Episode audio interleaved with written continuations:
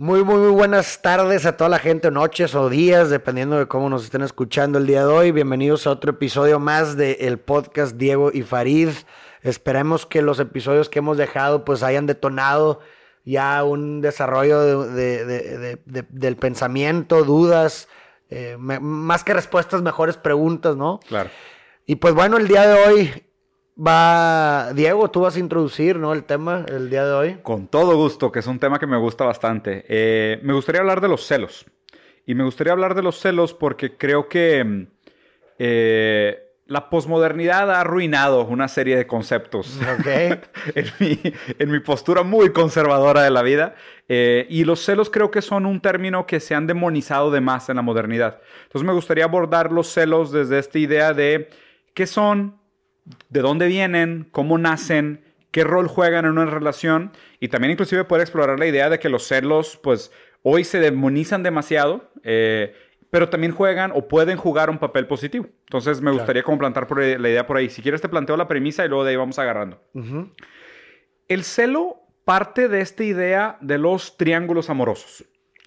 Y es un triángulo amoroso eh, que viene desde la infancia. O sea, viene desde... De la relación papá, mamá, hijo. Exactamente, desde tú, tu mamá y tu papá. Porque al principio de toda relación, tú siempre eres el tercero. O sea, tu primera relación amorosa, tú empiezas como un tercero.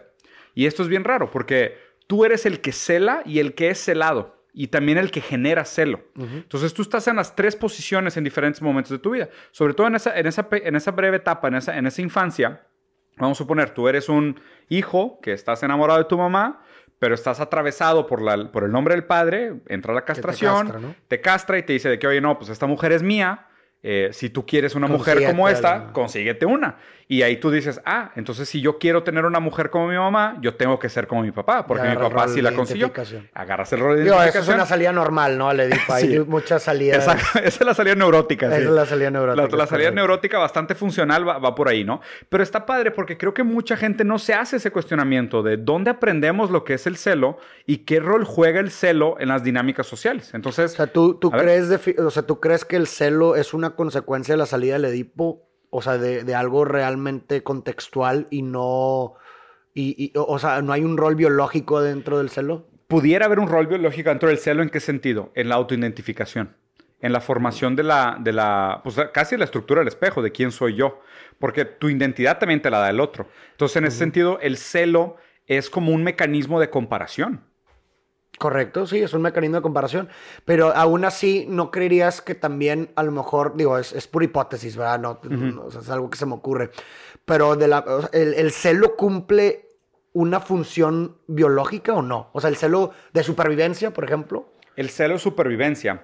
O sea, ¿cumple una función de supervivencia del ser humano o por qué tuviéramos como condición Ese celo. humana un celo? Digo, porque quizás pudieras verlo manifestado en, distintos animales, ¿no? Sí.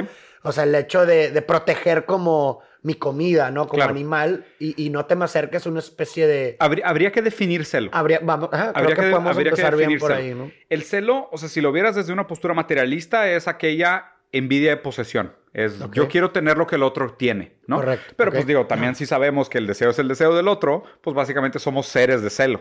Correcto. estamos diseñados para ser celosos. Sí, sí, sí. O sea, Hegel lo postuló muy bien en esta dinámica del maestro y el esclavo, donde lo que uno quiere es ser reconocido por el otro. O sea, el maestro quiere ser reconocido por esclavo. Y el esclavo, al ser derrotado, busca a alguien más que lo reconozca, que le dé esa posición de maestro. Entonces, el celo es algo muy fundamental, o sea, es algo, es algo muy interno. Yo, yo, yo creo que sí juega un papel biológico, porque el celo vamos a suponer que es una complicación ideológica y del lenguaje de algo muy primitivo que es la capacidad de identificarse a través de la comparación. Entonces el celo se da en ese momento donde hay un quiebre, donde yo me estoy comparando contigo, hay algo que yo identifico en ti que no identifico en mí y eso me genera celo. O sea, eso me genera un sentimiento de, inseguridad que se proyecta en A celo. A lo mejor lo pudiéramos encontrar esta relación de lo que tú dices, se me ocurre como cuando la necesidad se, cuando la necesidad se transforma en deseo, ¿no? O sea, cuando... Ah, sí. Sí, me explico. O sea, empieza como una cuestión biológica que es esta liberación de tensión cuando sientes el hambre, pero al hacer atravesado por la palabra, este, de que, de que empieza a significar que el chupeteo te, te libera de esa tensión, entonces ya cambia la necesidad de deseo, ¿no? Entonces a lo mejor pudiéramos establecer esa misma relación, ese mismo mecanismo, ¿no? Creo que va, va, perfecto por ahí, lo tangibilizaste muy bien. Ahora llevemos al siguiente paso, al rol de los celos en las relaciones, ¿ok? Y creo que hay diferentes posturas donde se, puede, donde se puede interpretar. Entonces, tratemos de hablar del celo desde las tres posiciones. O sea, estamos hablando del celo en pareja, ¿no? Está, eh, vamos a suponer, voy a hacer, perdón por mi binomio, pero voy a, vamos a suponer, está el hombre, la mujer y un tercero. Correcto. ¿Cómo se vive el celo desde esas tres posiciones? O sea, tu entender cómo, cómo jugaría el celo en esas tres posiciones. Pues eh, pues depende, como tú dices, si es un mecanismo de comparación, pues él jugaría de acuerdo con la parte en, o sea, cada parte lo viviría de tal forma en la que crea que el otro tiene algo que no. Y, es exactamente eso. En el, en el, y creo que es, ¿qué es lo que tiene el otro que yo no tengo? ¿Sabes? Y creo que malamente la gente cuando habla de celos es de que, ah, no, yo soy una mujer y mi novio es bien celoso porque no me deja hacer cosas, ¿no? Tú crees que el celo es, de, es tuyo. O sea, tú crees que el hombre está celoso de ti, cuando realmente no. El celo está puesto en la tercera. En, la otra persona. El celo está puesto en la tercera persona. O sea, la pregunta, la pregunta nunca es, ah, ¿por qué mi novia no está conmigo? La pregunta siempre es, ¿qué, tiene, ¿qué tiene el otro que yo no tengo que hace que mi novia se quiera ir con él? Correcto. Entonces, completamente. Y, y, todavía más, o sea, más profundamente, el celo ni siquiera está en la tercera persona. El celo sigue estando en ti comparándote desde una manera inferior con la tercera persona. Sí, sí, sí, porque eh, finalmente pudiéramos decir que también el celo es un mecanismo de miedo. Sí. O sea, tienes de cierta forma un miedo a la pérdida del objeto. Entonces, en el momento en que tú estás sintiendo celos por un tercero es porque estás pensando que ese tercero te puede quitar el objeto. Claro, sí. Entonces es miedo al mismo tiempo, ¿no? y es un muy buen punto. ¿Puede existir celo sin miedo a la pérdida? No, yo creo que no. Entonces, ahí hay algo positivo del celo porque el celo de alguna manera valida el deseo. Correcto. Porque solo, o sea, ¿qué es más real en términos de deseo que una persona tenga miedo a perderte, güey? Claro, claro. Sí, es, puro, es, puro, deseo. es puro deseo, güey. Es como que, güey, no, o sea, no podría vivir sin ti. Si te vas con otra persona, neta me sentiría mal. Y ese miedo me hace sentir celoso, porque constantemente estoy preguntándome qué es lo que yo no puedo satisfacer en ella, que ella busca en Correcto, Exactamente. Y, ahí te sientes carente, te sientes castrado. Exactamente. Te sientes en falta, güey. Igual que mi mamá se fue con mi papá y no se quedó conmigo porque yo no tenía el falo que mi papá sí tenía, y ahora lo estoy buscando y ahora sigo dándome cuenta que todavía no lo tengo. Entonces, lo que estás tratando de decir es que quizás pudieras encontrar una connotación positiva del celo en, en tanto a que puede servir como una especie de inspiración. Claro. Si lo, si lo quieres ver, o sea, pues digo, realmente puedes encontrar el mismo mecanismo en la comparación. O sea, una, si, yo, si yo acepto la buena fortuna del otro, es, pues me puede servir como inspiración, ¿no? De que, oye, este vato es muy bueno para esto, me encanta cómo hace tal cosa, me gustaría ser como él, y se convierte en una inspiración, a distinción de la no aceptación de la buena fortuna del otro. Que se transforma en envidia. Que se transforma en envidia, ¿no? Pudieras encontrar ese mismo mecanismo quizás, ¿no? Que de hecho, ahora que, ahora que lo mencionas, está interesante, no lo había planteado así. Y es un poco lo que decía Nietzsche. O sea, de la moral de esclavo contra el Ubersman. O sea, la moral de esclavo es esta idea de tú, por envidia de los demás, bajas todos a tu nivel. Y hace cuenta que la, que la sociedad constantemente está bajando moralmente a todos los demás al mínimo común denominador. Y es de que si nos comparamos, si tú tienes más que yo, yo te jalo hacia abajo. ¿Sabes? Y, y de hecho Nietzsche hablaba de que la envidia es una virtud. Porque él decía que el, la envidia era como enaltecer los atributos del otro y, y, aspirar hacer como el otro en sus atributos. Pero entonces no sería envidia, sería inspiración, ¿no? Pues es que la, palabra envidia ya viene cargada de una connotación negativa. Por eso, exactamente. Inspiración pudiera ser una connotación positiva, pero pues yo te digo, pues un artista que se pirateó una obra de arte también se inspiró y ahí la inspiración ya no suena tan bien. ¿Sabes? O sea, a mí me parece que la connotación negativa que nosotros le ponemos a la envidia es de la moralidad de esclavo.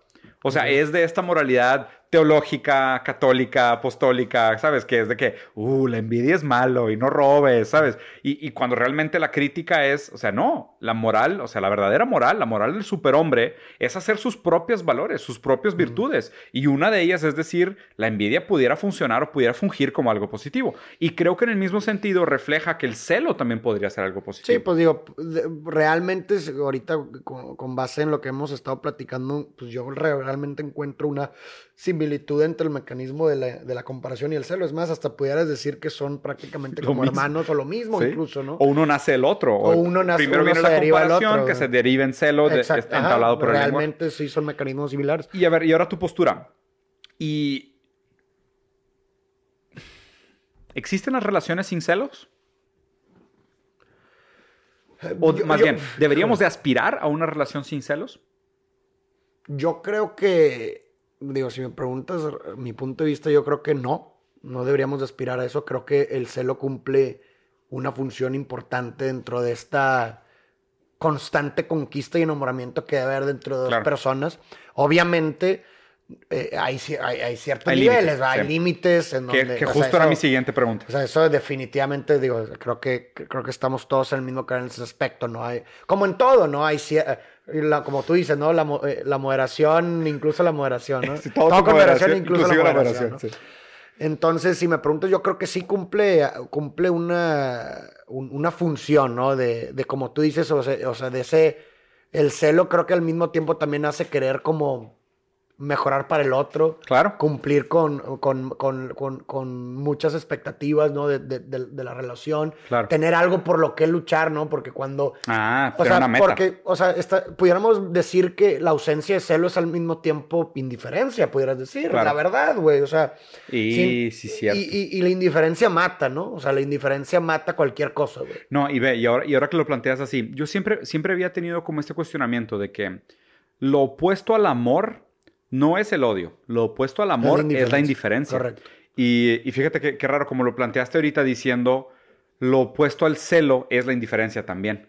¿Sabes? Claro. Porque es cuando, o sea, cuando dejas de celar, pues también te dejó de importar. Exactamente. O sea, cuando dejaste de sentirte inseguro, quiere decir que ya te sientes, o uno, o completamente poseedor del otro, de que ya no tiene ninguna, ninguna injerencia sobre tu capacidad de poseerlo, entonces es completamente mío, puedo dejar de esforzarme.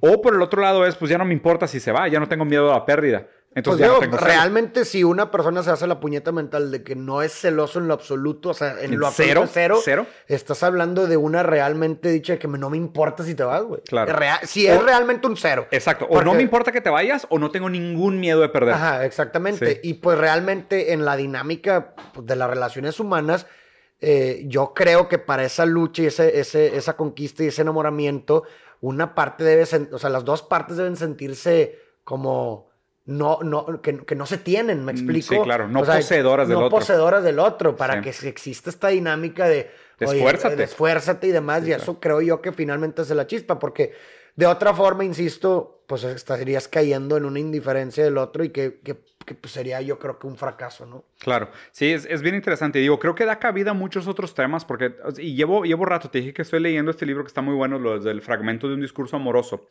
Eh, y hay varios temas que están interesantes, como por ejemplo el rol que juegan. No sé cuánto llevamos, Amor, y nomás para tener una idea.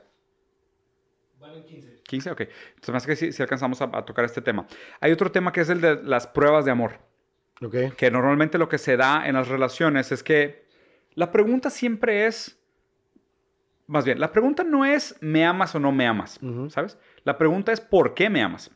O sea, ¿qué es, lo que, ¿qué es lo que tú ves en mí que me hace ser merecedor de tu admiración y de tu cariño? Entonces, en ese sentido, la- las, las parejas siempre se están poniendo como estas pruebas de amor.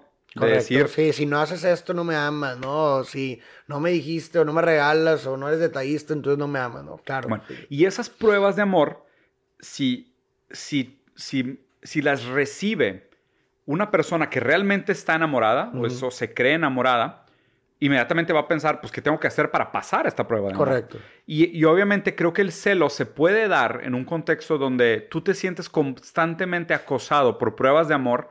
En algunas de ellas no te sientes capaz de superarlas y esa demanda de pruebas de amor te hace sentir inseguro y Claro. compararte con los demás y decir de que, oye, pues si ella me está pidiendo que yo sea el güey más caballeroso del mundo y no lo soy, pues a lo mejor si conozco a un vato que es amigo de ella o que es súper caballeroso, pues me voy a sentir celoso. Claro. sí, Porque sí, sí. ella misma me impuso la condición de la falla, güey. Sí, y digo, hay que también entender que, este, que cuando hablamos de celo tam- tampoco estamos dirigiéndonos exclusivamente a esta idea de, La de posesión. la posesión así macabra, ¿no? De no vayas a con tus amigas y no, No te vayas. pongas esa ropa. no, o sea, realmente no, o sea, no estamos hablando de ese tipo de celo, sino que el celo se puede- es un sentimiento, simplemente. Claro. Es un sentimiento, como tú dices, de miedo a perder al otro, que se, o, o de miedo de que no estás cumpliendo con ciertas cosas del otro, que también se pueden dar en situaciones que ni siquiera tienen que involucrar una, como, como esta idea de, ay, está ligando con otra persona y demás, sino... A lo mejor el tercero es, fantasioso. A lo mejor el tercero es fantasioso, exactamente. Y se puede dar en situaciones tan sencillas como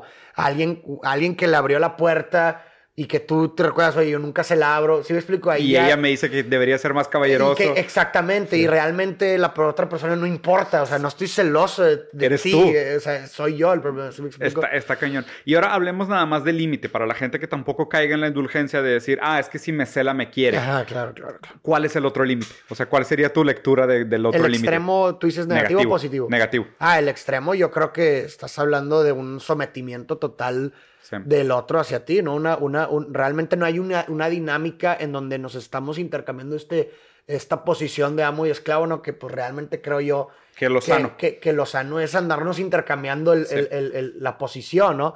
Pero cuando llegas al punto donde estás hablando de una, de un ex, de, que solamente el otro está sometido a todas tus, eh, a, demandas. demandas. y demás, creo que es cuando llega a ser tóxico, eh, tóxico ¿no? Sí. Y, qué complicado, porque creo que, o sea, como la manera como lo planteas, yo creo que sería un buen cierre, que es decir, o sea, hablando del tema de celos, eh, tienes una noción, si tu relación es saludable o sana, si hay una alternancia en las posiciones de poder. o sea, es, oye, de vez en cuando me toca mandar, de vez en cuando me toca obedecer. Pero no obedecer en el sentido déspota de la palabra, sino es, de repente yo correteo la chuleta, de repente la chuleta me corretea a mí. Exactamente. Eso es. sin insultar a la chuleta, que, me cae muy bien. Sí, que, no se vaya a malinterpretar, que a lo mejor que la gente escuche y crea que... Agarre la palabra como... Sea, sumiso, ¿no? De que ah, hoy me tocó ser tu esclavo del día, no, sino... Que también se vale, ¿eh? si lo disfrutan también se vale, creo que tiene, creo que tiene, tiene su tiene su diversión, pero eso a criterio de cada una de sus relaciones. pero en general quería platicar sobre el tema del celo porque creo que, o sea, es irreal esta demanda que tiene la gente de no, una buena relación, una buena pareja no es celosa, nada. Híjole, ¿qué implica, güey? ¿Sabes? O sea, realmente, ¿qué es lo que estás pidiendo cuando estás pidiendo que una pareja no sea nada celosa? Y también el otro lado también es igual de negativo, decir de que no, es que a mí me gusta que me cuiden todo el tiempo. Exactamente, o sea, volvemos a lo mismo, una síntesis, ¿no? Exactamente. sí, porque o sea, insisto, hay mucha gente, o sea, incluso pudieras establecer el caso y lo, lo, vemos mucho y creo que quizás alguno de nosotros hemos estado en esas situaciones, pero incluso cuando eres tan indiferente la otra parte, trata de hacerte sentirte celoso, güey. Sí, claro, va porque, a lo pues, posible. Porque pues tiene que es una prueba de amor. dinámicas, güey, si me explico, o sea, tengo que sentirme deseado. Célame tengo que sentirme deseada, ¿no? Sí, claro. y, y, hay este goce, como en el hecho de ver la mirada en el otro, hay un goce en la mirada del otro en... No, y meter un tercero y regresar a una relación infantil, o sabes, o sea, hay, hay muchos juegos ahí. O sea, es una dinámica que se me hace que muy interesante. La verdad es que el tema del celo da, da, para mucho. Pero bueno, me parece que para el primer capítulo está, está bueno. Si, si les quedaron dudas o comentarios, obviamente siempre es un gusto escucharlos. Mándenos mensajes, DMs, preguntas, lo que sea. El celo, la verdad es que un tema no acaba, pero pues lo bueno del tema que no acaba es que mantiene la síntesis, que es lo que nos mantiene interesados. Es correcto. Muchísimas gracias a toda la gente que nos escuchó. Este episodio lo van a poder eh, replicar y escuchar en... ¿Hoy mismo? Eh, hoy mismo, ah. literalmente, si lo quieren volver a escuchar, si algo se les quedó eh, grabado, lo que tú quieras, hoy mismo lo van a poder escuchar en Spotify. Si les gusta nuestro, nuestro podcast y demás y los demás capítulos, siéntanse con toda libertad de compartir. Por favor. El, este podcast con sus amigos, con sus conocidos. Y pues bueno, pues nos vemos a la próxima, ¿no? Gracias.